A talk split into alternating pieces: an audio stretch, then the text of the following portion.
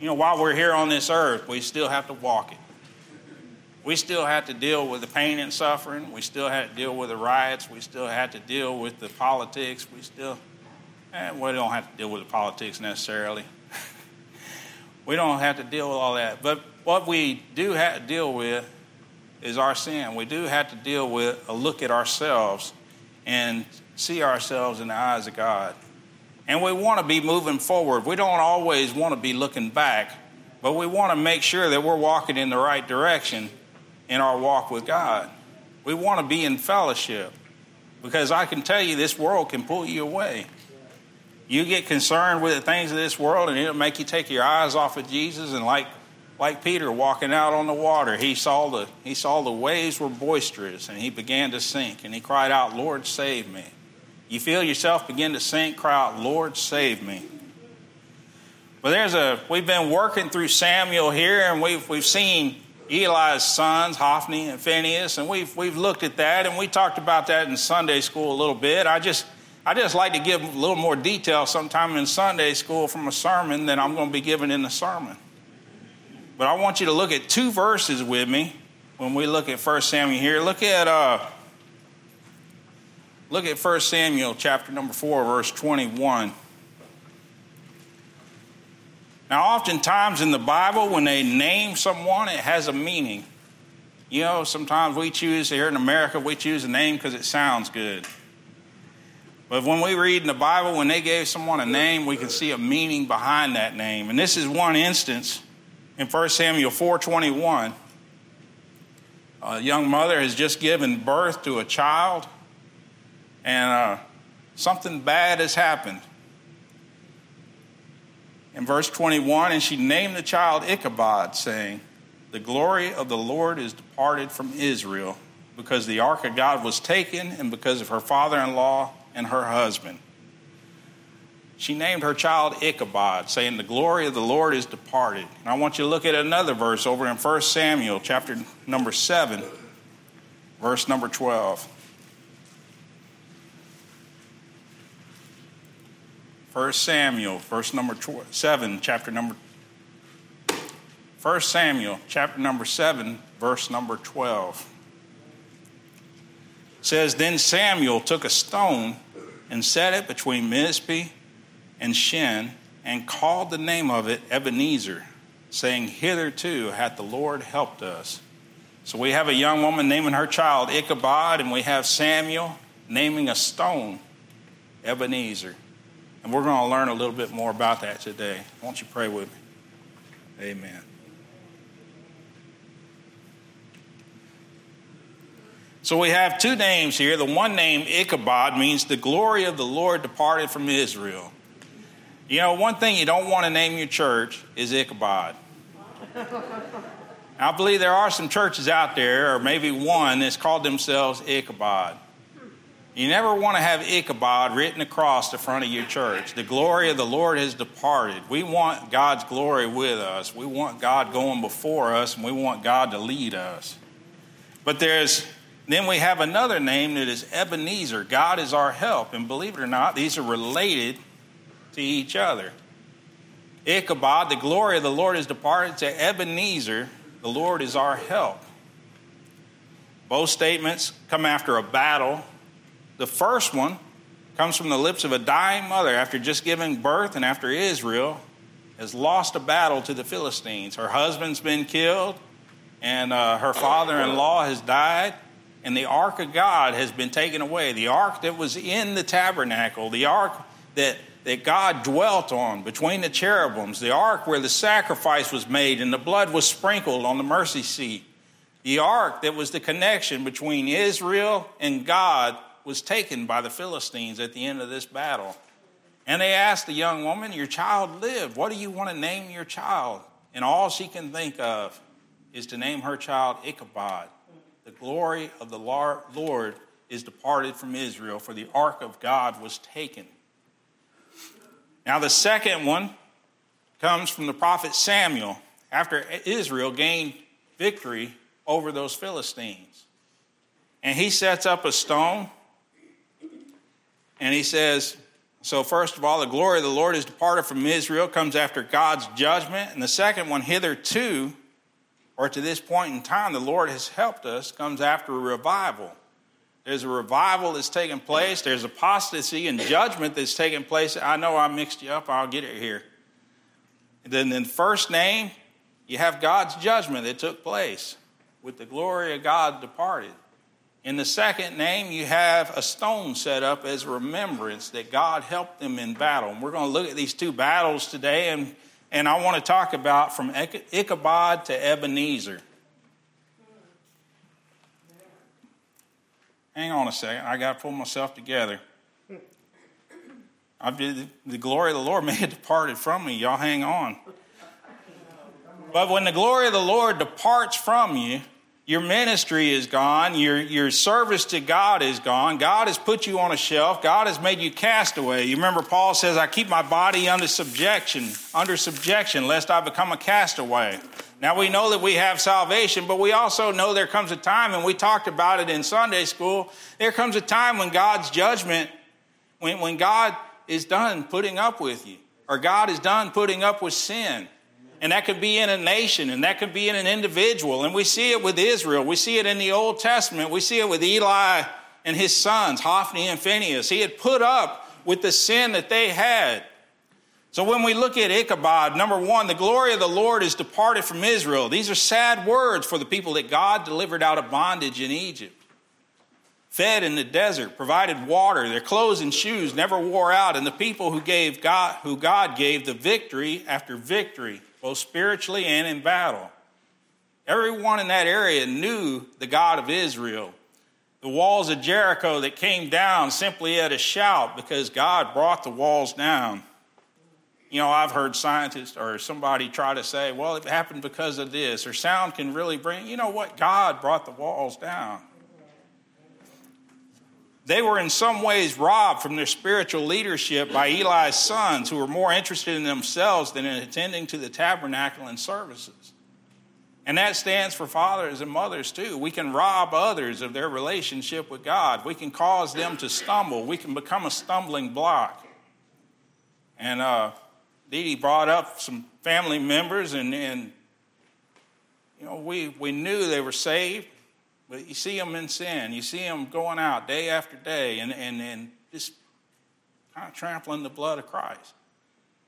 And had a warning, had an accident, had a warning, and, and nearly, nearly passed away in that accident. And it was really, I bring that up because it was really a miracle how they survived. And it should have been a wake up call. But then I don't remember how many years later, it was a number of years later, they had another accident in the same way from drinking and driving, and that one they didn't survive. And it was a sad thing. It, it may be, and you can argue with me, God knows his own. God, who art thou that judgest another man's servant to his own master? He standeth or falleth. But, you know, we see in the Bible that time after time, God will allow things to happen, but he's given people enough rope to hang themselves. And Eli and Hophni, uh, Hophni and Phinehas, they were stealing the offering of God and they were making people to abhor the offering of God. And they were also laying with the women at the door of the tabernacle. They had no respect for the things of God. And when God talked to Eli about, about it, Eli, Eli had talked to his sons and he refused to take them out of that position. He refused to do anything to them and became a part of their crime. And God pronounces judgment in verse number, uh, look at uh, chapter number 3, verse number 13. He says, For I have told him, and he, God's talking to Samuel here.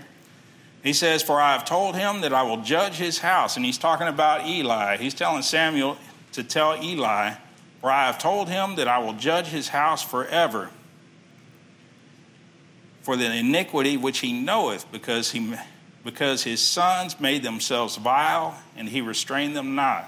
And therefore I have sworn unto the house of Eli that the iniquity of Eli's house shall not be purged with sacrifice nor offering forever.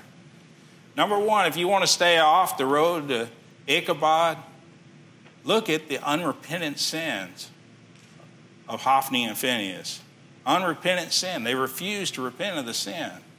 You know, God, when God sends you a warning or God speaks to your heart, Don't be afraid. Be tender of heart to turn to the Lord and say, Lord, I, I did wrong. I understand this. It, sometimes you can be hard headed and you can just keep on going and keep on going. And, and people get pride. They say, well, why would I pray to God now? I've, I've done all this my whole life, or I've done this and that. And they're too proud to come to the Lord and say, and humble themselves. They're too proud to come to the Lord and humble themselves and say, Lord, I did wrong. And, and we can confess their sins to the Lord. But Hophni and Phinehas, if you look back over in chapter number two, when Eli tried to warn them, and he said unto them, Why, verse number 23, Why do ye such things? For I hear of your evil dealings by all this people. Nay, my sons, for it is no good report that I hear you. You make the Lord's people to transgress. If one man sin against another, the judge shall judge him. But if a man sin against the Lord, who shall entreat for him? Notwithstanding, they hearkened not unto the voice of their father, because the Lord would slay them. Now, God had hardened their hearts because their heart was already hardened. How many opportunities did they have to turn back to the Lord? How many opportunities did they have to stop what they were doing? But they had unrepentant sin. And then dishonoring God. Verse number 29, chapter number 3, verse number 22, verse 29. The Lord's talking to Eli. He says, Wherefore kick ye at my sacrifice and at mine offering, which I have commanded in mine habitation, and honors thy sons above me, to make yourselves fat with the chiefest of all the offerings of Israel, my people. Wherefore the Lord God of Israel, and then he pronounces judgment on him. Eli was honoring his sons above God. He was putting his sons above God because he wouldn't judge them, he wouldn't take them out he wouldn't take them out of that position, but he left them in it. God called that dishonoring him. And then the people that go in this battle, and I want you to look at the battle here, and maybe I should have gone here. But in chapter number four, verse number one, if you were in Sunday school, we went here. But and the word of the Lord came to all Israel. Now Israel went out against the Philistines to battle and pitched beside Ebenezer, and the Philistines pitched in Aphek. And the Philistines put themselves in array against Israel. And when they joined the battle, Israel was smitten by the, before the Philistines, and they slew of the army in the field about 4,000 men. And when the people were coming to the camp, the elders of Israel said, Wherefore hath the Lord smitten us today before the Philistines? Let us fetch the ark of the covenant of the Lord out of Shiloh unto us, that when it cometh among us, it may save us out of the hand of our enemies.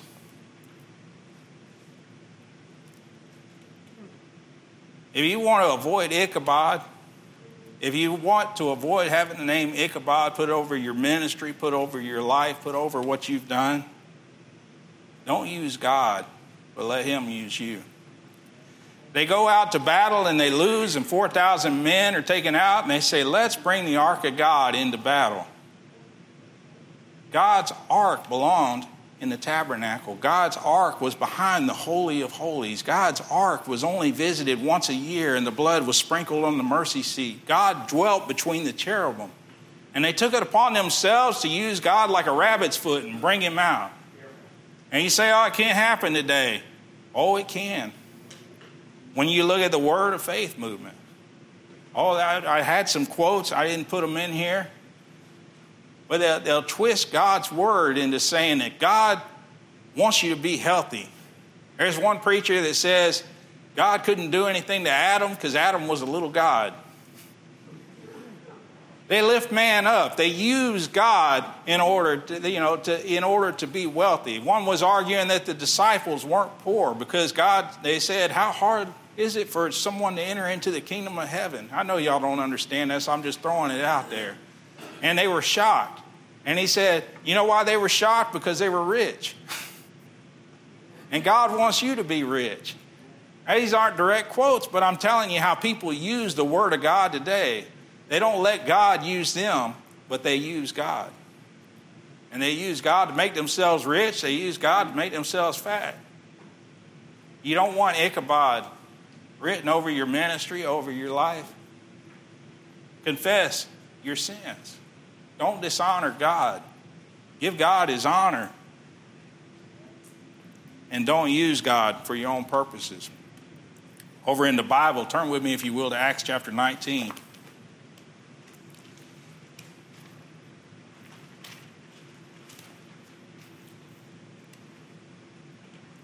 Acts chapter 19, verse number 13 says Then certain of the vagabond Jews, exorcists, took upon them to call over them which had evil spirits the name of the Lord Jesus, saying, We adjure you by Jesus whom Paul preacheth.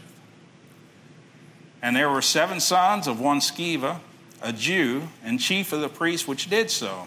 And the evil spirit answered and said, Jesus I know, and Paul I know, but who are ye?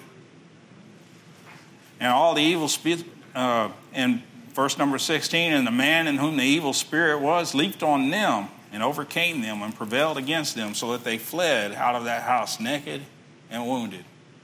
They didn't know Jesus for themselves. They said, in the name of Jesus, who Paul preaches, they saw an opportunity to use God for their purposes. To be known as those that could cast out devils, you ever watch one of them ghost hunter shows? Maybe I shouldn't admit that I have, you know. It's, uh, I'm always waiting for the funny part, you know, where somebody says, What's that noise? And the person behind them goes, mm-hmm. Because they made the noise, y'all. But you see, well, they're dealing with spiritual things, and, and some of them will have their icons, or some of them will have a little, a little token of something to have God on their side, or they'll have a cross, or they'll do something like that to have God on their side. They'll use God, using God for their own purposes. Over in, uh, you have Simon the sorcerer, who after there's a revival going on and they lay hands on them and the Holy Spirit comes on them, which is a different time, different dispensation, but Simon the sorcerer says, Give me this gift that when I lay hands on people, they can have the Spirit. Simon wanted to use the Spirit of God to his purposes. Paul said, You have neither part nor lot in this. So we have the road to Ichabod, we have the result to Ichabod. The battle was lost. Not only was it lost, but look over in verse number 10 of 1 Samuel chapter number 4 says, And the Philistines fought, and Israel was smitten, and they fled every man into his tent, and there was a very great slaughter, for there fell of Israel 30,000 footmen. So they went from losing 4,000 men to 30,000 men. And God fulfilled his judgment on Hophni and Phinehas and took them out in that battle. And the battle was lost, they were defeated and the center of worship was lost. Look at uh, look at chapter number four, verse number nineteen. Oh, let's see. Uh,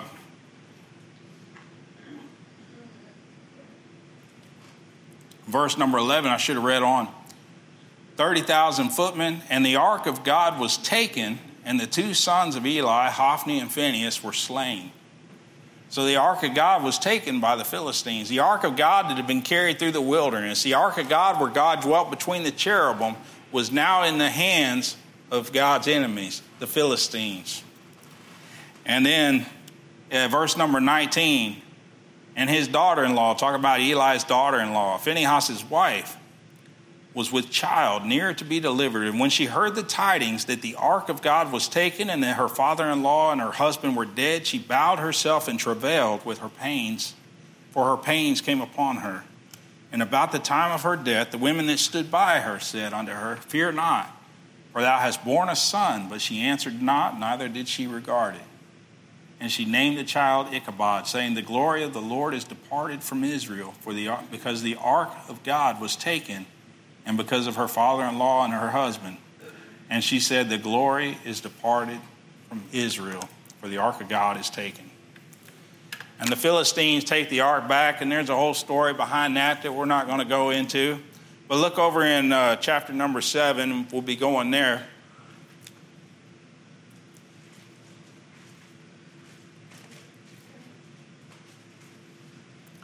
and the Philistines get the ark of God back to back to Israel. They put it on a cart with two milk kine, and they have they lock up their their their calves, and and the cattle take the ark back to the people of God.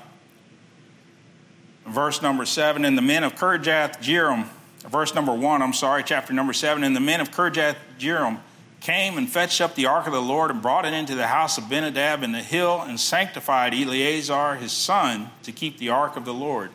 And it came to pass while the ark abode in Kirjath Jearim that it was that the time was long, for it was twenty years, and all the house of Israel lamented after the Lord. Not only was the battle lost, but their center of worship was lost. The ark was never returned to Shiloh. They never returned to Shiloh to worship. And all the house of Israel lamented after the Lord. They lost fellowship with the Lord. Now look at verse number three.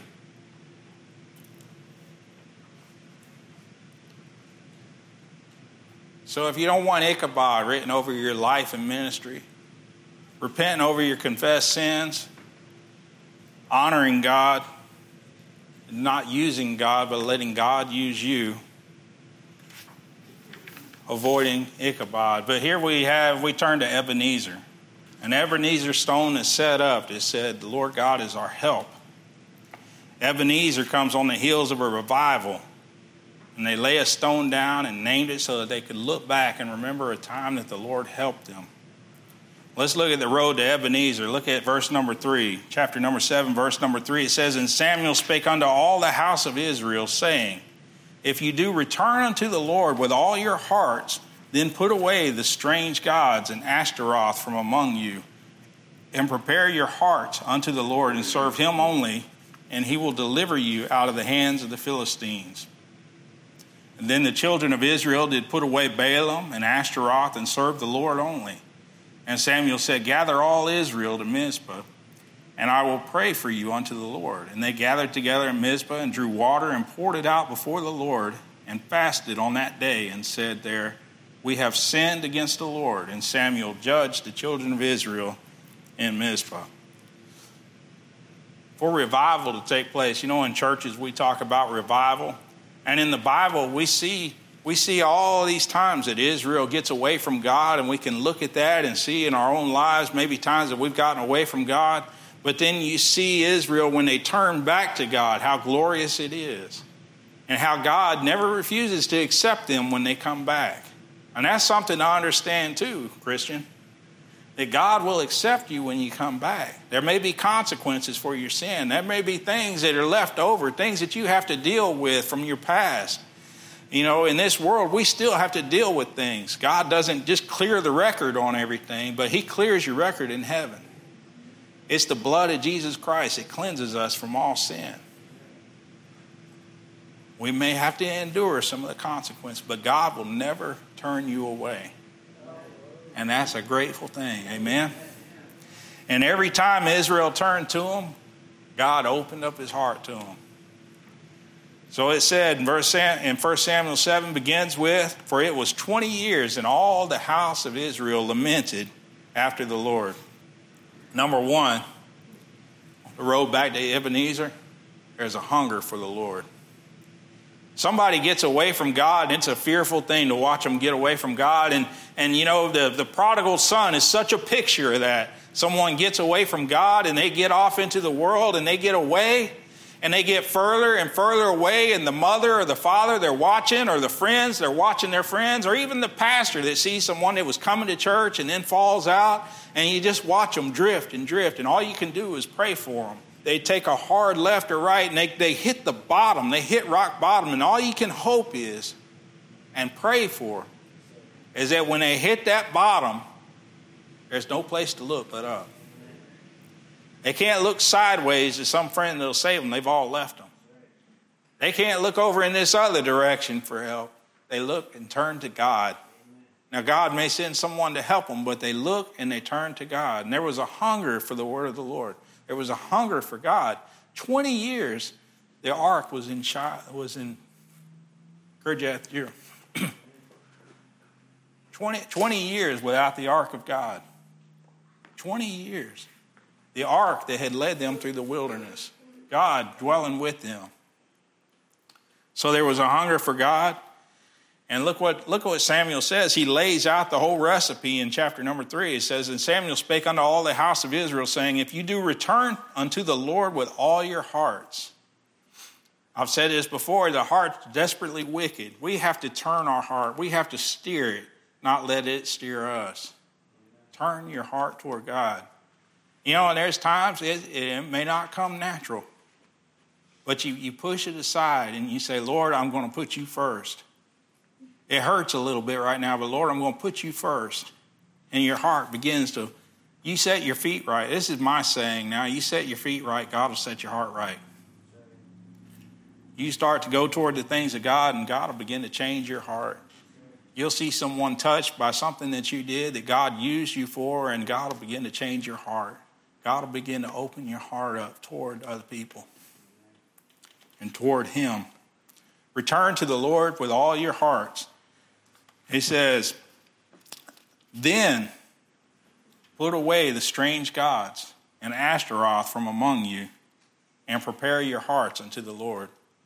They had gone off into idol worship, and the people that he's talking to hadn't been turning to God, they'd been turning to their idols. And you know, sometimes people will turn something into an idol and say, well, that's of God.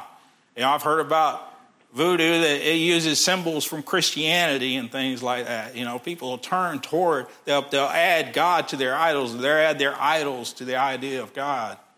So when he's talking to them, they all have idols to Ashtaroth. They've all bowed the knee and whatnot. But he's telling them, put those idols away. If, you, if you're really longing after God, put that junk away. That's not the way he set it up. And he set it up so that we can worship him in our heart So Put away the strange gods. They put away Balaam and Ashtaroth. And he said, Prepare your hearts. And in verse number six, it says, And they gathered together in Mizpah and drew water and poured it out before the Lord and fasted on that day and said, There, we have sinned against the Lord. And Samuel judged the children of Israel. They confessed their sin. But if you're going to be back on the road, if you're going to be on the road to Ebenezer and leaving Ichabod, you need to watch out because it doesn't mean everything's going to be hunky dory. Because there's somebody out there that doesn't want you to draw close to God. And you say, Oh, you see him in every corner. No, no. But he's out there and you're a fool if you don't fight the spiritual battle. It says in verse number seven, and when the Philistines heard that the children of Israel were gathered together to Mizpah, and the lords and the Philistines went up against Israel, and when the children of Israel heard it, they were afraid of the Philistines. Now, Philistines here, it's a real army, it's a real people, it's a real history. But spiritually speaking, the devil is always waiting to trip you up. And I tell you, the time that he gets a hold of you, the time that he gets a hold of a church, the time that he gets a hold of a Bible study group, the time that he gets a hold of you personally is when you start to draw close to the Lord. And then you're going to face opposition but it's not yours to fight. God will use you in that fight, but the victory is whose? Amen. I know these are softball, easy questions, but when you're in the middle of the battle and when it's going on, it doesn't seem so easy, does it? When, when something's around the corner and it's, it's insurmountable, it's not so easy. But here they were, they were turning back to God, and the Philistines heard of it, and they, they think, well, they're gathered for battle. They're getting strong. They're, they're ready for another whooping. Let's gather them. Let's get over there. Verse number seven went up against Israel, and when the children of Israel heard it, they were afraid of the Philistines. So they prepared their hearts, and he said, Serve them only. Uh, let's look back at the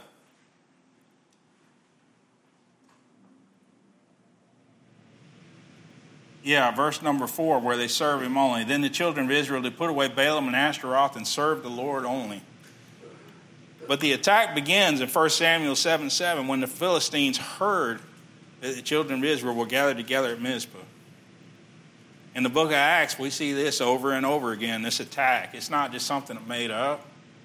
But when in chapter number two, 3,000 are added to the church. And in the beginning of chapter number three, a lame man is healed, Acts chapter number three. And Peter gives God the glory, and more than 5,000 believe over there in Acts chapter number three. And then in chapter number four, Peter and John are brought before the council. Jesus would heal someone that was lame, and there were the scribes and the Pharisees to accuse him. Healing on the Sabbath. At the end of chapter number four, they pray for boldness and there's unity among the saints. They're selling their land and giving it to the church. And in chapter number five, Ananias and Sapphira are lying to God. Peter says, Why had Satan filled thine heart? And there's Satan there to attack God's church in its infancy. But the victory is won. Look at verse number eight. And the children of Israel said to Samuel, Cease not to cry unto the Lord our God for us, that he will save us out of the hand of the Philistines. You know what's different here? Because here is a battle that's taken place, arguably 20 years later, but the, the, the first battle that took place with the Philistines, they said, was at Ebenezer. And I think, I think as Samuel writes this, the place is already called Ebenezer, and he goes back and refers to that place for the first battle. But that first battle, they go to the Ark of God. The second battle, you know where they go? They go to the source. They go to God. If you're going to be on the road to Ebenezer when you face that battle, when Satan comes, you better be going to the source and not everything around it. The world has all kinds of resources you can turn to you can turn to all kinds of counseling resources. You can turn to all kinds of things. But if you don't turn to the source, God in heaven, you're destined to lose the battle. So put away the strange gods. They put away Baalim and Ashtaroth. Prepare your hearts. They confess their sin. Serve Him only, letting God use them instead of them trying to use God delivered, and he delivered them out of the hands of the Philistines. So the victory is won. They cry out to God. They don't turn to a symbol of God as if it's a rabbit's foot. Hebrews 4:16 says, "Let us therefore come boldly to the throne of grace that we may obtain mercy and find grace to help in time of need." And then look at verse number 9. And Samuel took a sucking lamb and offered it for a burnt offering holy unto the Lord. And Samuel cried unto the Lord for Israel, and the Lord heard him. And as Samuel was offering up the burnt offering, the Philistines drew near to battle against Israel. But the Lord thundered with a great thunder on that day upon the Philistines and discomfited them. Means he confused them, he scattered them. And they were smitten before Israel. And the men of Israel went out of Mizpah and pursued the Philistines and smote them until they came under Bethkara. And then Samuel took a stone and set it between Mizpah and Shen and called the name of it Ebenezer, saying, Hitherto hath the Lord helped us. So the victory is won, God thunders, and the Israelites win. But there's something else to note about that victory is that God used them in that victory. It's a strange thing that God would trust us with the gospel and it's a strange thing that God would use us. We cry out to God, but God still uses you often to fight that battle. You still have to go through it, but you just trust Him the whole way. You know, when I, when I was, oh, I say it too many times, but you know, being out of work was a scary thing. And when you get up in the morning, all you can do is go through the process, process, and you can't get out of it because you wake up and it's still you and you're still in that position. And it's still scary. The bills are still due, and the kids still need you. And you get up in the morning and you make yourself get up and you pray to God and you say, God, where will you have me to go today?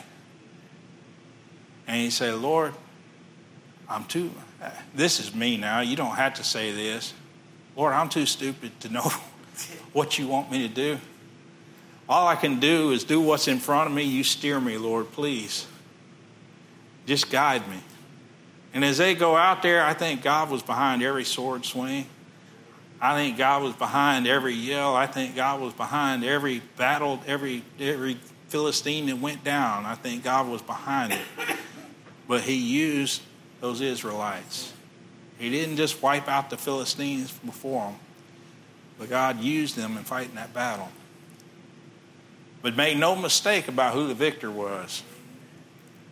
The victor was God. Old Nebuchadnezzar looked out one morning and he said, All this hath my hands built. All this have I done.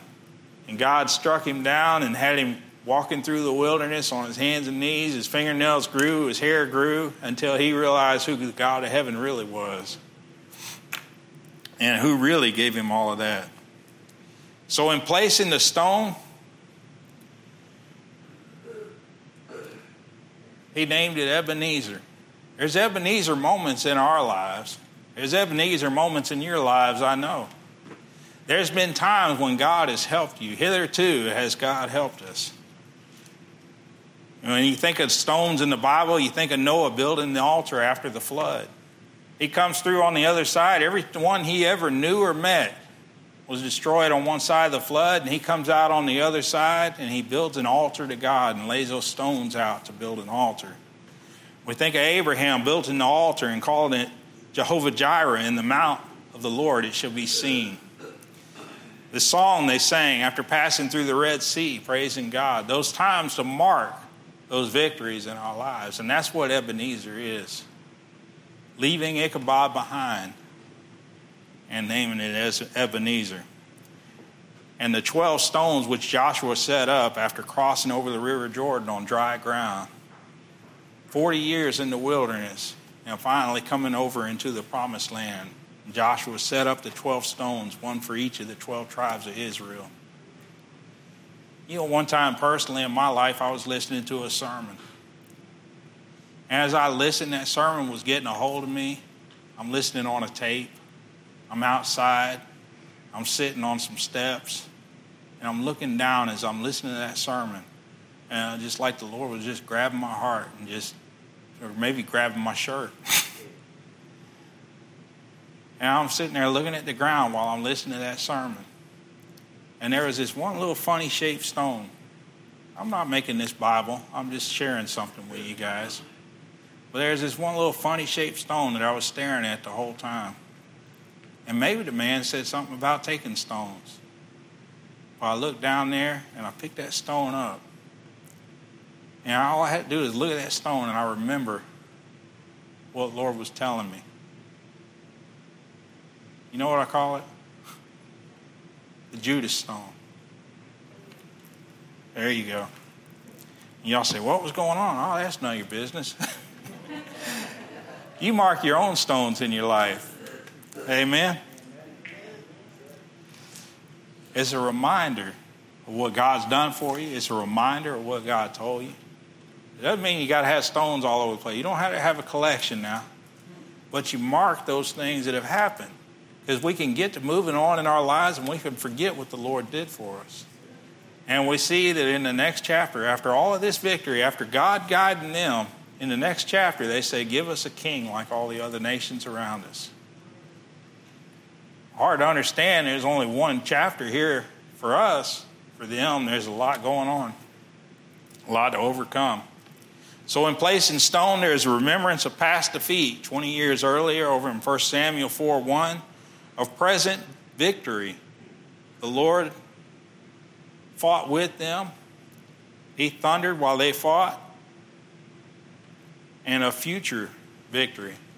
When we look at the past, when we look at the Bible and we see what God did for His people, and when we look back on our own lives and we remember those Ebenezer stones in our lives, He took care of me then.